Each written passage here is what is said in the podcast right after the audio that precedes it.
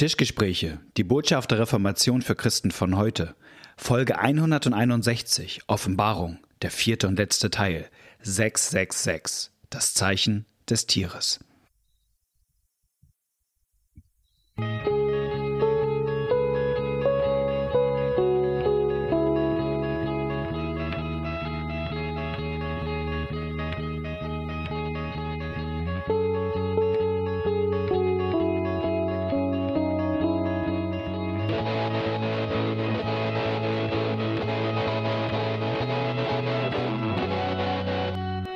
Herzlich willkommen bei einer neuen Folge von den Tischgesprächen. Mein Name ist Malte Dietje. Mit mir an einem Tisch Knut Nippe, Konrad Otto, wie schon die letzten drei Male. Heute machen wir das große Finale vom großen Finale. Vom großen Finale von einem biblischen Buch. Es geht um die Offenbarung.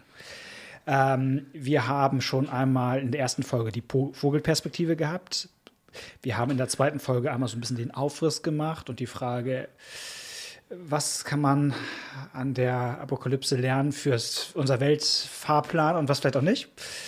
Und wir haben, äh, was haben wir letztes Mal gemacht? Hilfen beim Lesen zur Offenbarung. Ja. Gerade dem Zusammenhang Altes Testament Offenbarung, ganz wichtig. Und jetzt machen wir das große Finale noch mit einer weiteren Tiefenbohrung und es geht, es wird zoologisch heute. es geht um Tiere. Eine tierisch gute Folge heute. Konrad. Wer ist das Tier? Wer ist Und das Tier? welches Tier sollten wir uns eigentlich angucken? Ja, darum geht's.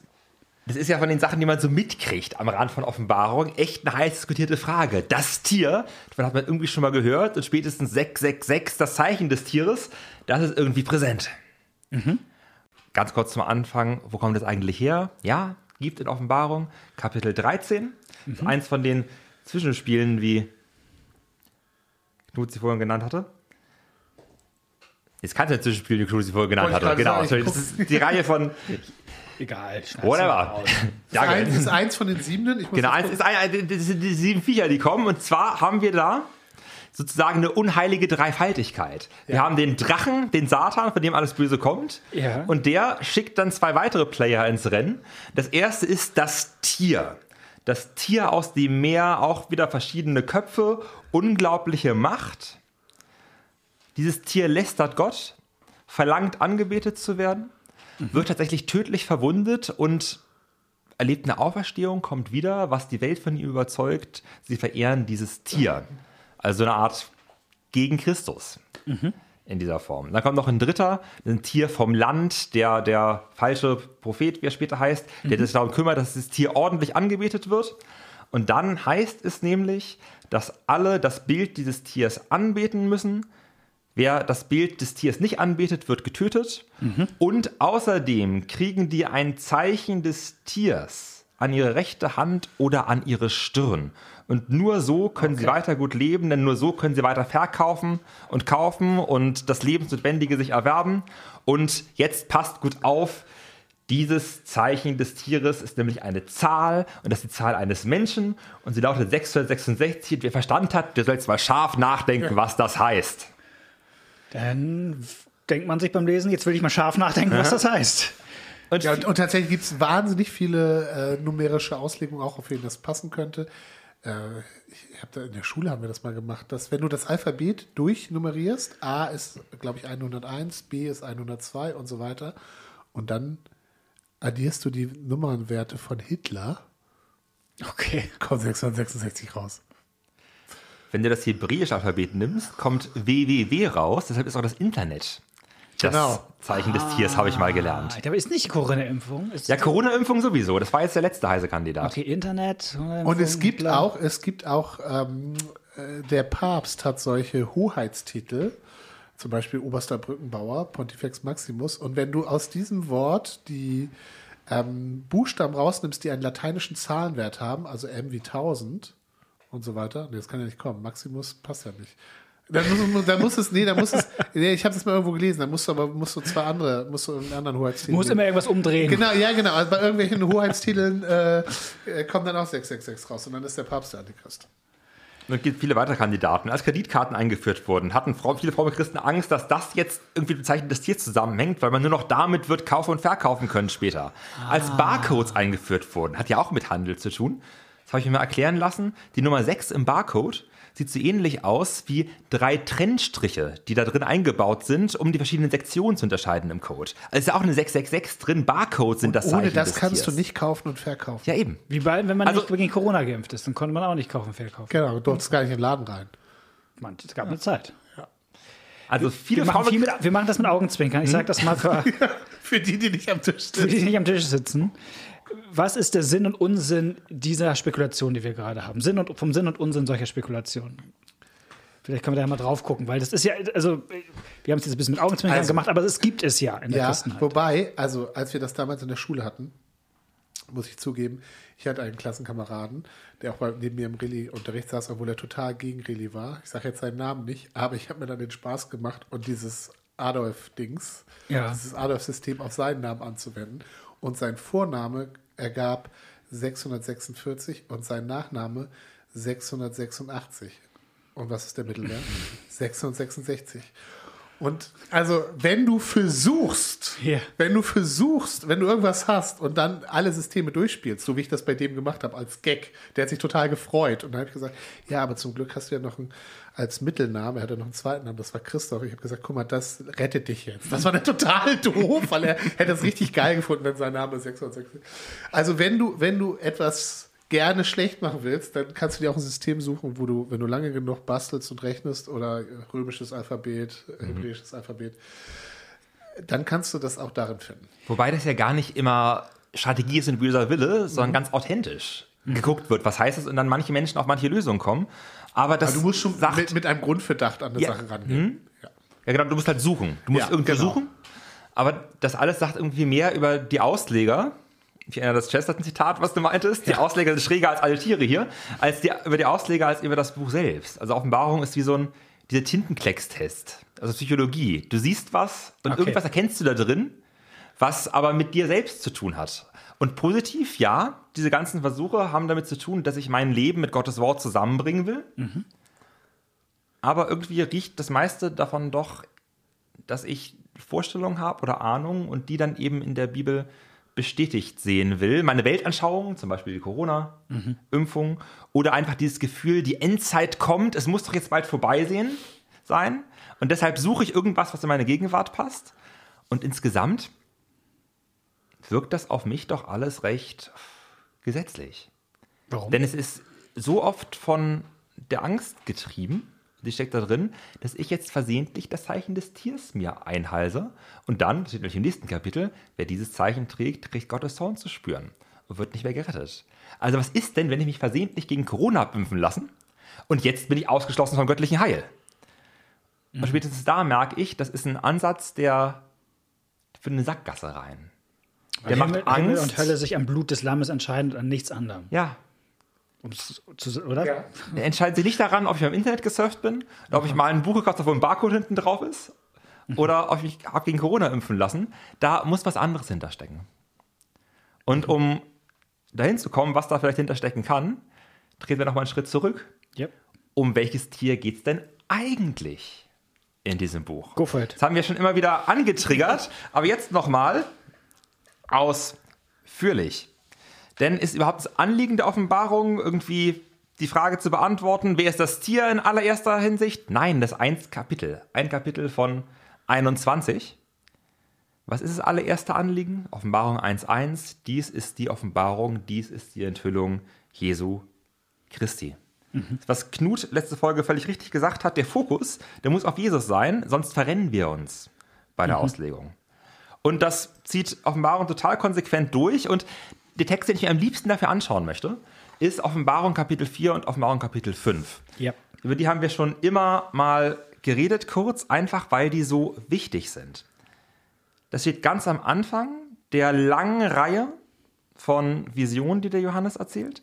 Am Anfang kommt die Vision, wo das eingeführt wird von Jesus, dann die Briefe an die sieben Gemeinden und dann geht's los mit der großen Vision und eine Tür im Himmel tut sich auf und der Johannes schaut da rein und das dauert dann, diese Kette von Visionen, das ganze restliche Ende des Buches. Aber Kapitel 4 und 5 sind eine große Szene. Die macht den Aufschlag. Die ist richtig lang, nimmt total viel Platz ein und ist der Schlüssel für mich, um das Ganze zu verstehen. Ja, und ist der Fixpunkt Orientierung in, genau, in, in einem Chaos. Ja. Genau. Vielleicht kannst du einmal ganz grob mal so zusammenfassen, also, wie, wie geht's los? Äh, Vier. Wie wird diese, das ist ja eine, eine Bildbeschreibung, würde Ja. ich, würde ich, äh, würde ich sagen. Im Grunde wird ja der, der, der, der Himmel, der himmlische Thronsaal wird, wird beschrieben und ähm, detailreich beschrieben. Und vielleicht können wir mal so ein paar dieser Details uns mal angucken und, und uns darüber freuen, warum das toll ist. Und schon das sagt ja total viel aus, dass der Himmel als Thronsaal beschrieben wird. Also Tür des Himmels tut sich auf, Johannes darf reingucken. Was sieht er da? Er sieht Gott, aber das wird nicht so gesagt, sondern vor allem sieht er einen, der auf dem Thron sitzt. Der Thron zeigt immer Stabilität von Herrschaft über die ganze Welt.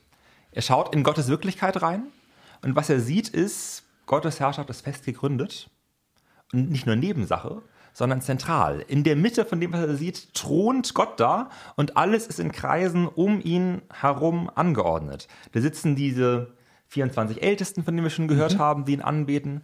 Da sind vier Tiere, die auch die Gesamtheit des Kosmos der Welt abbilden, die er von Hesekiel und Jesaja geborgt hat. Alles ist dort um Gott versammelt.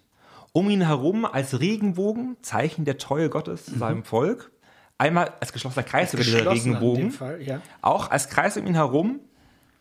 Und vor allem singen sie alle und beten an. Johannes wirft einen Blick ins Zentrum der Wirklichkeit. Da, wo wirklich alle, alle Schleier abgerissen sind, wo das wahre Wesen, der Kern allen Seins enthüllt ist. Und da ist Gottes Macht in einer Harmonie und mit einer Freude von allen, die vor ihm stehen, die in Gesang ausbricht. Und das erstmal so erholsam zu hören.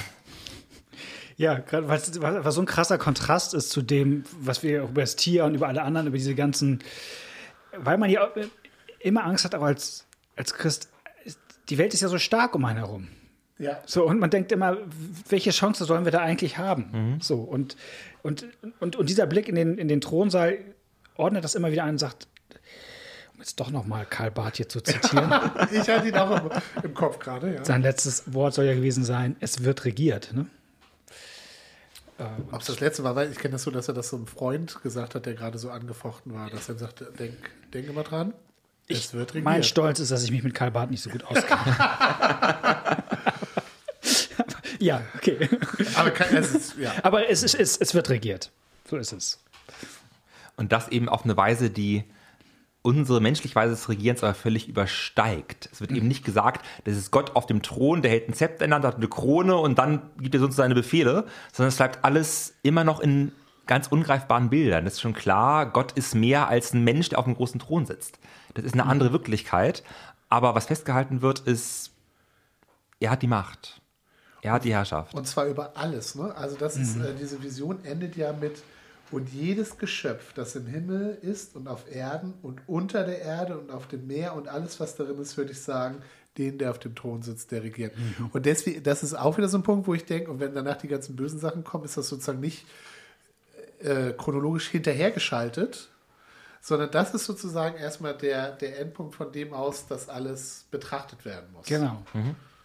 Und, und vielleicht so ein kleines Detail, was, was mir auf das äh, gegangen ist, nochmal, diese 24 Ältesten, die da sind. Ähm, es gibt ja auch mehrere äh, ähnliche Szenen im Alten Testament. Also ich würde sogar sagen, wenn Jesaja in Kapitel 6, Jesaja 6, im Tempel geht in Jerusalem, sieht er im Grunde eine ähnliche Szene.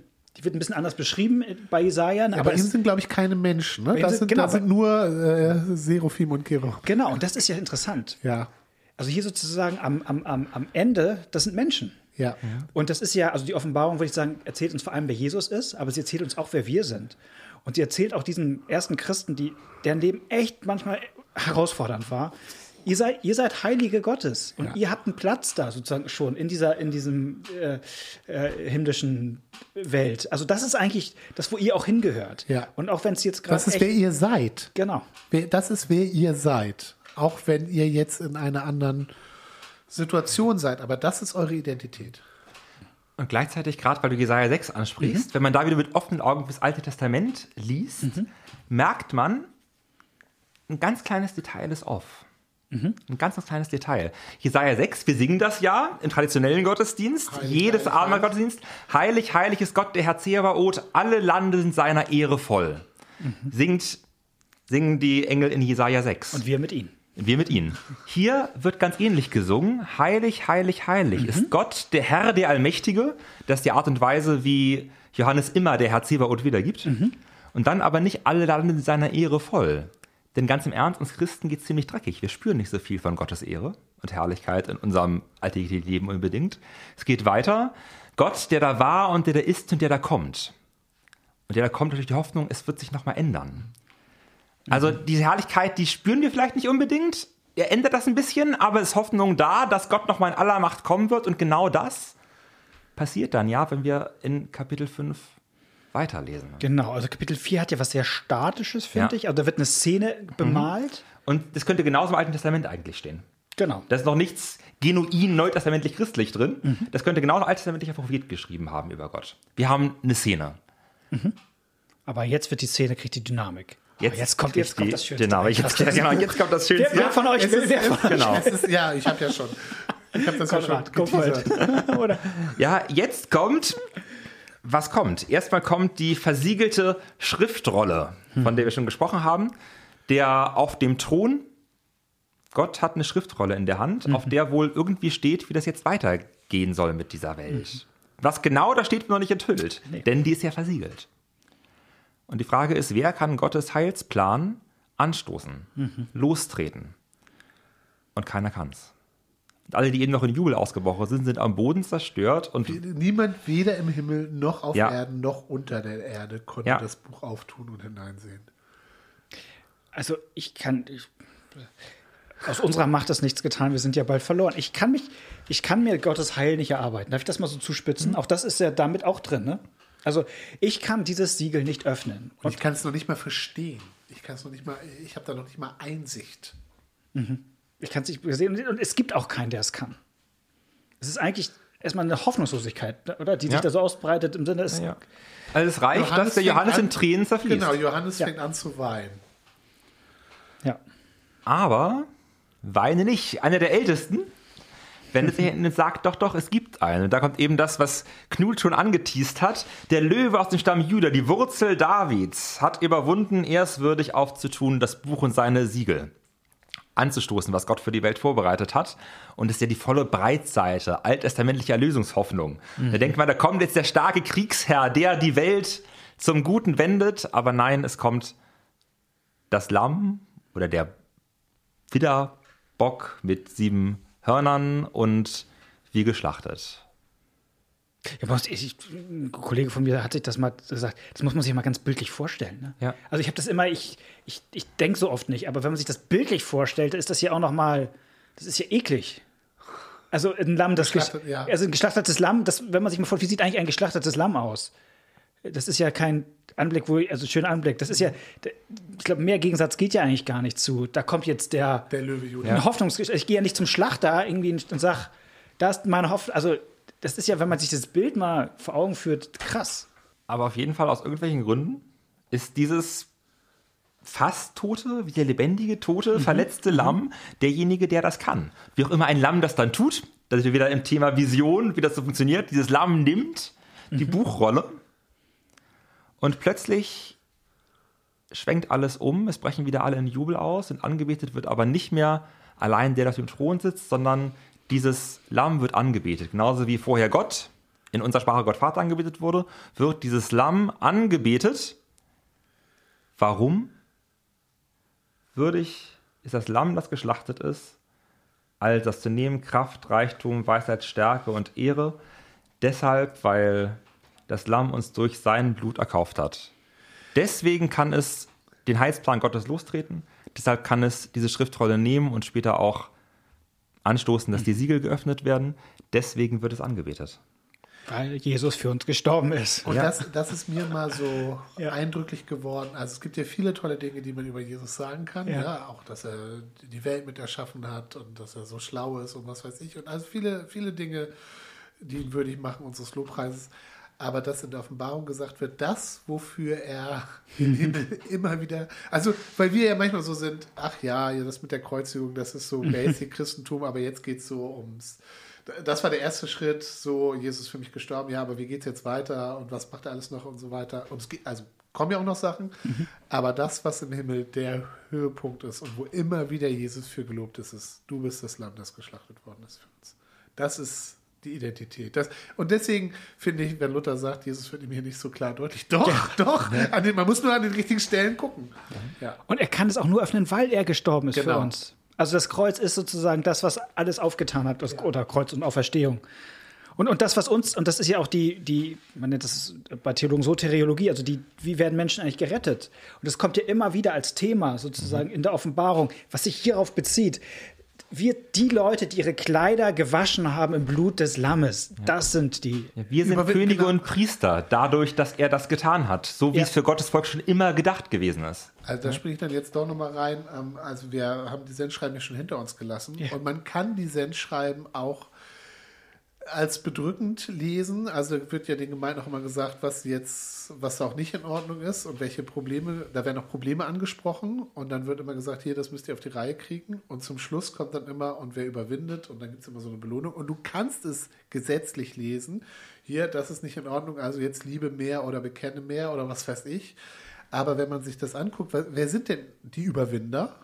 Das wird nämlich, die Überwinder sind die, die, ihr, die ihre Kleider gewaschen haben im Blut des Lammes. Also Überwinder bist du nicht dadurch, dass du, dass du die Sachen, die Gott bei dir kritisiert, dass du die auf die Reihe kriegst, sondern Überwinder bist du dadurch, dass Jesus für dich gestorben ist und deswegen, von daher kannst du diese anderen Probleme angehen. Und wir sind Lutheraner. Wir dürfen immer sagen, und das ist auch eine sakramentale Sprache im Teil. Ne? Also etwas zu waschen ist, ist, ist, ist, hat was mit Taufe, ist, ist, eine, ist die, eine Bildwelt, die auch mit Taufe zu tun hat. Kleidung ist auch eine Bildwelt, die wer auf Christus getauft ist, hat ihn angezogen, Galater 3. Wir Christen sind die, also es kommt auch konkret zu uns auch Abendmahl spielt immer mal wieder eine Rolle im, also ne, ich stehe und will eintreten, um das Abendmahl mit euch zu halten und am Ende das Festmahl. So. Es gibt immer wieder auch diese Motive, wie die Gnade zu uns kommt, auch in der Offenbarung. Und so können wir mit Kapitel 4 und 5 sagen, ja, Gott im Himmel, in seiner, wie der göttlichen Sphäre, da herrscht er. Hier auf der Erde fühlen wir uns vielleicht weg von ihm, weit, weit weg, aber wer bei uns irgendwie ist, das ist Gott als Lamm. Der ist schon da, der ist nahbar und in seinem Blut sind wir heil. Und der hat das alles, was wir erleiden, kennt der am eigenen Leib. Der, der schwebt nicht irgendwie nur über uns und sagt, ja, ja, äh, wartet mal, haltet durch, irgendwann so, sondern der ist da bewusst reingegangen und hat es dadurch überwunden. Warum reden wir so viel über den, wo wir eigentlich gefragt haben, Ja, wer ist das Tier. Tier? Ja, wer ist denn das wichtige Tier in der Offenbarung? Ja. Wir können nichts verstehen, wenn wir nicht immer, ich sag mal, das Lamm an unserer Seite haben. Ja. Und von daher denken und lesen. Und hier bestätigt sich das, was ihr ja auch im Podcast oft genug sagt. Grundprinzip beim Bibellesen, wenn das mit dem geistlichen Gewinn einhergehen soll, Jesus ist die Mitte. Christus ist die Mitte der Schrift.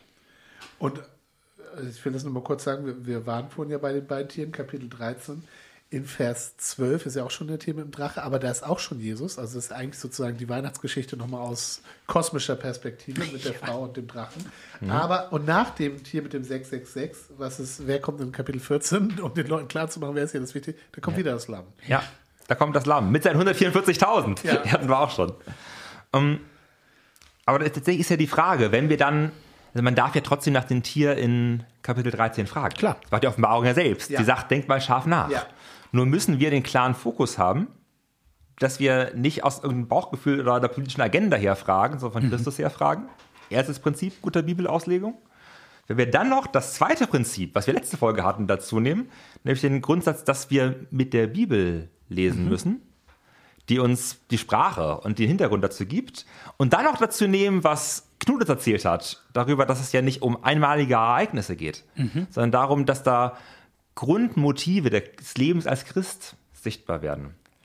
Dann können wir anfangen, uns die Frage, wer ist denn das Tier und was ist sein Zeichen, in Kapitel 13 so zu stellen, dass es mehr ist als ein abseitiger Fun-Fact oder eine krude Theorie. Jetzt löst es mal auf, Konrad. Löst das mal Löst auf. es jetzt mal auf. Wer ist das, wer ist das hier? Wer ist das hier? Wer ist der falsche Prophet? Wer ist, wer ist das alles? Ich muss das, das jetzt wissen. Ich will jetzt wissen, ob ich noch in den Himmel komme. Ob ich das fa falscherweise. Ja, hat nicht aufgepasst. nee, aber ne- nehm, nehmen wir doch mal, also nehmen wir mal ernst, dass es um Grundmuster geht, Ja. die sich wiederholen. im Laufe der Weltgeschichte und fangen an bei den Leuten, die das zum ersten Mal gelesen haben. Die haben im Römischen Reich gelebt und für die wird das schon ziemlich laut geklingelt haben. Wenn da die Rede ist von erstmal einem Tier, das aus dem Meer kommt, mit dem Hinterkopf Bibel. Daniel spricht auch von komischen Wesen und Tieren, die aus dem Meer kommen. Okay, da, da meint er damit Staaten Genau, Reiche. und Reiche. Okay, wir sind also im Politischen unterwegs. Gut. Dann lese ich weiter als Christ des ersten Jahrhunderts im Römischen Reich und lese in Kapitel 13, oh, der lästert Gott und alle müssen ihn anbeten. Wer ihn nicht anbetet, wird getötet. Und ja, das passt auch zur Situation. Im ersten Jahrhundert haben die römischen Kaiser angefangen, sich als Götter verehren zu lassen. So haben die Christenverfolgungen angefangen, dass die Christen sich geweigert haben, den römischen Kaiser als Gott anzubeten, wurden getötet. Da passt also was. Dann können wir immer weiter fragen. Ich glaube tatsächlich für die Situation der ersten Hörer ist total plausibel zu sagen, das Tier, das ist Rom als Staatsmacht, die das gesamte Leben kontrolliert. Und zwar so stark kontrolliert, dass ich sie sogar anbeten muss. Letztlich musste mich ihr unterwerfen, wenn ich in diesem gesellschaftlichen Spiel nicht mitspiele. Da kann ich auch nicht mehr verkaufen und kaufen. Da kann ich, wenn ich am sozialen Leben draus, habe keinen Lebensunterhalt mehr. Und dann kann man immer weiter treiben. Das Tier hat verschiedene Köpfe. Einer davon wird ja, ja nicht abgehauen, aber verwundet und es kommt wieder. Naja, über den Nero, den Kaiser, gab es damals die Legende, dass er gestorben wäre und wiederkommen würde. Und wenn du jetzt noch Neron Caesar auf Hebräisch schreibst, hat das den Zahlenwert 666. Wow, ist eine plausible Deutung. Aber auch da geht es ja nicht darum, dass jemand damals Nero Kaiser eintätowiert bekommen hat, sondern wieder Prinzip, die Schrift legt sich selbst aus. Im Alten Testament sagt Gott, tragt das Bekenntnis, das höre Israel, das Bekenntnis, dass ich allein der Gott bin, auf eurer Stirn und eurer Hand. Das tun fromme Juden bis heute mit ihren Gebetsriemen. Also da wieder symbolisch zu verstehen. Trage ich das Bekenntnis, dass Gott Gott ist und ich zu ihm gehöre, auf Stirn und Hand? Oder unterwerfe ich mich hier einem Staatssystem, einem Gesellschaftssystem, das so mächtig ist, dass es mich von Gott wegführt? Und was, und, und was sich Was- an, ja, ja, Entschuldigung, nein, du? mach du mal. Erstmal du Und was, kannst- und was sich an diese Stelle setzt. Also Ja. ich glaube, dass das total auf Nero bezogen ist, auch bewusst. Ähm, es gab tatsächlich, das wusste ich gar nicht, es gab tatsächlich eine historische Persönlichkeit, die so ähnlich aussah wie Nero und so ähnlich klang, wo die Leute dachten, ach, das ist, das ist jetzt Das ist der wiedergekommene Nero. Wo sich Ja. manche auch Sorgen gemacht haben, dass der jetzt wieder zur Macht gelangen würde, weil der auch in politische Verhandlungen, das hat dann zwar nicht geklappt, aber es gab da tatsächlich so jemand, wo dann Leute, oh, Nero ist wieder da. Ähm, Also ich glaube, das ist bewusst darauf bezogen und trotzdem finde ich es sehr interessant, dass da nicht einfach steht Nero. Also warum, was soll das? Und ich glaube, dass eben durch diese ganzen Sachen eigentlich Charakteristika deutlich gemacht werden, wie dieses mit Stirn und Hand, was Konrad eben erklärt hat. Und wie gesagt, wir hatten das mit den Zahlenwerten. 666, 6 ist eben das Nicht-Göttliche, das, Mensch, das Menschliche, was sozusagen das nicht, nicht Gott, sozusagen das autonom-Menschliche, was sich durch diese Verdreifachung das ist die Zahl für Gott, Dreifaltigkeit, an die Stelle Gottes setzt. Also wenn etwas Menschliches den Platz beansprucht, den nur Gott hat, dann hast du 666. Also es geht sozusagen nicht darum, jetzt zu gucken, was ist heute das Pendant zum Römischen Reich? Nein. Ist es die EU? Nein, ist es nein, Russland? Nein, aber Nein. es geht es darum, gibt, was, was, ist in NATO? mein, was ist in meinem, äh, eher so ein bisschen platter, was ist in meinem Leben etwas Genau. Irdisches, Ja. was sich vergöttlicht und wo ich denke, das ist das, worauf ich, worauf ich setzen muss, Mhm. ähm, weil sonst kann ich nicht mehr mitspielen. Ähm, und, wa- und, was, und was auch nicht nur innerlich ist, sondern was auch von außen an mich herangetragen wird. So, äh, Mhm. hier das ist ja eine politische Macht, die von außen kommt, gibt es auch einen Druck von außen. Sozusagen, und was von außen den, den Platz beansprucht, den nur Gott hat. Und auch, und, und auch mit, mit Verheißung auftritt, sag ich mal so, dass ich mich darauf verlasse. Und dann ist es eben nicht nur Nero, sondern dann kann ich diese Muster auch in anderen Sachen wiederfinden und sagen, nee, de- dem gebe ich nicht nach. Und genau das ist die Stärke dieser verschlüsselten, symbolischen Sprechweise, Ja. dass sie auch in meinem Leben plötzlich wieder lebendig werden kann. Der ich 2000 Jahre nach Nero lebe. Und dann gibt es im Grunde dann doch den Bogen hin zu deinem Anfangsgag mit Hitler. Weil sie ja Menschen im, im Zeitalter des Ja. Nationalsozialismus es genauso erlebt Total. haben. Also ich finde es überhaupt nicht dumm, wenn Leute damals gesagt haben, Moment mal, das sind doch Muster, die kennen wir doch. Der ist, der ist der Antichrist. Also genau, die, die, der ist aber nicht er exklusiv und kein anderer. Und auch nicht wegen der Zahl, weil ich die Zahlen so Richtig, geteilt genau, habe. das auch- hat damit, damit, damit, damit hat das überhaupt nichts zu tun. Mhm. Aber trotzdem, das, was sozusagen das Tier hier ausmacht, Mhm. das findet sich zum Beispiel auch bei Hitler. Ja, Und, und ganz vielen anderen Beispielen. Ja, genau. Quer übers politische Spektrum, Richtig, quer über, also so, ne, da- Ja. ja. Und was, okay, und, und wie hilft uns jetzt an das Lamm zu glauben, damit umzugehen, wenn wir in unserem Leben Tiere erkennen, sag ich mal? Na, weil wir doch immer denken, dass diese Tiere oder diese Systeme, dass die mächtig sind, dass die gewinnen, dass man da mitspielen muss, weil man sonst ähm, ja nicht nur nicht nur außen vor ist, sondern auch sozusagen außer dem Glauben nicht leben kann und so weiter. Und diese Muster machen uns deutlich, das gab es immer schon, das was aufgetaucht ist und du dachtest, nee, dagegen hat das Christsein keine Chance. Das muss sich dem anpassen. Das war im Römischen Reich so, das war im Dritten Reich so, das war, was weiß ich, das ist heute in Nordkorea so oder das war bei der chinesischen Kulturrevolution so. Und nein, nein, auch das, was so stark aussieht, wird im Endeffekt immer gerichtet und das, was schwach aussieht, das geschlachtet ist, das überwindet. Und es ist dabei kein easy peasy Wohlfühl. Schnack, der hier mitkommt. Wie gesagt, dem Tier wird Kraft gegeben, die Heiligen zu besiegen. Und da sterben Leute bei. Ja. Und das, bringt, das ist nicht schön. Nee. Aber aus Gottes Perspektive wird es am Ende eben doch schön, weil alles das dem nicht im Weg steht, dass wir durchs Lamm gerettet sind, in seiner ewigen Herrlichkeit sein werden. Dass das Gottes Art und Weise ist, genau wie das Lamm geschlachtet wurde, mag sein, dass wir als Christen wirklich, wirklich leiden unter der Kraft des Tiers und trotzdem werden wir am Ende mit Christus erhöht. Genau, das heißt eben nicht, also ich kenne eben auch Christen, oder das kenne ich ja von mir selber, man denkt doch immer, ich, hab- ich mache was falsch, ich mache was falsch. Warum finde ich den Zugang zum Segen nicht? Ich soll doch mehr sein als ein Überwinder. So erlebe ich mich gar nicht, bla bla bla, ja? Und dann macht man sich auch noch selber fertig und denkt, ah, ich muss mich doch da irgendwie anpassen und so. Ja, aber der Witz ist, in der Offenbarung wird völlig klar, was ein Überwinder ist. Und ein Überwinder kann eben, der, der größte Überwinder sieht eben aus wie ein geschlachtetes Lamm. Darin wird überwunden. Und das sagt sich so lockerflocke hier am Tisch. Aber meine Güte, Gottes Geist wirkt durch diese Worte an uns. Und ich glaube, in dem Moment, wo man wirklich mal ganz unten ist, da, vielleicht sind das dann genau die Bilder, die im Herzen sprechen und Kraft geben, wo abstrakte Glaubenswahrheiten nicht mehr hinkommen.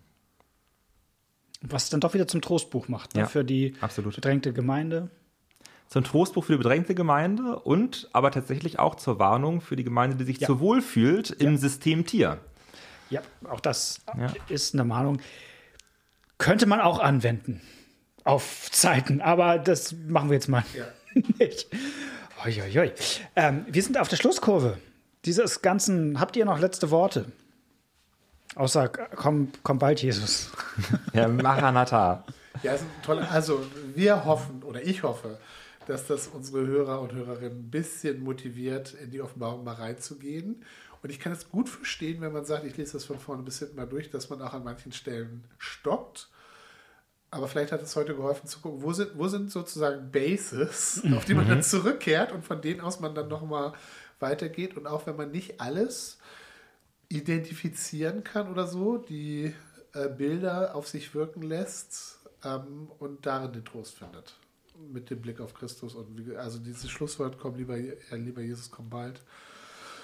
Dann zum Schluss singen wir warten dein, o Gottes Sohn und lieben dein Erscheinen. Also das, ähm, ja, ich hoffe, das äh, ermutigt ein bisschen dazu. Wenn es dann noch Neugier, die Neugierde auf Offenbarung zur Neugierde führt, mehr Bibel zu lesen. Ja. Ja, wunderbar. Das ist ein tolles Schlusswort. Konrad, vielen Dank, dass du dabei warst. War schön mit euch. Gleichfalls. Genau. Äh, wenn euch das gefallen hat, gebt uns gerne eine Rückmeldung. Schreibt uns eine E-Mail an tischgespräch.gmx.net, Tischgespräche mit der E. Und dann hören wir uns in zwei Wochen wieder mit einem neuen Thema. Bis dann. Tschüss. Tschüss.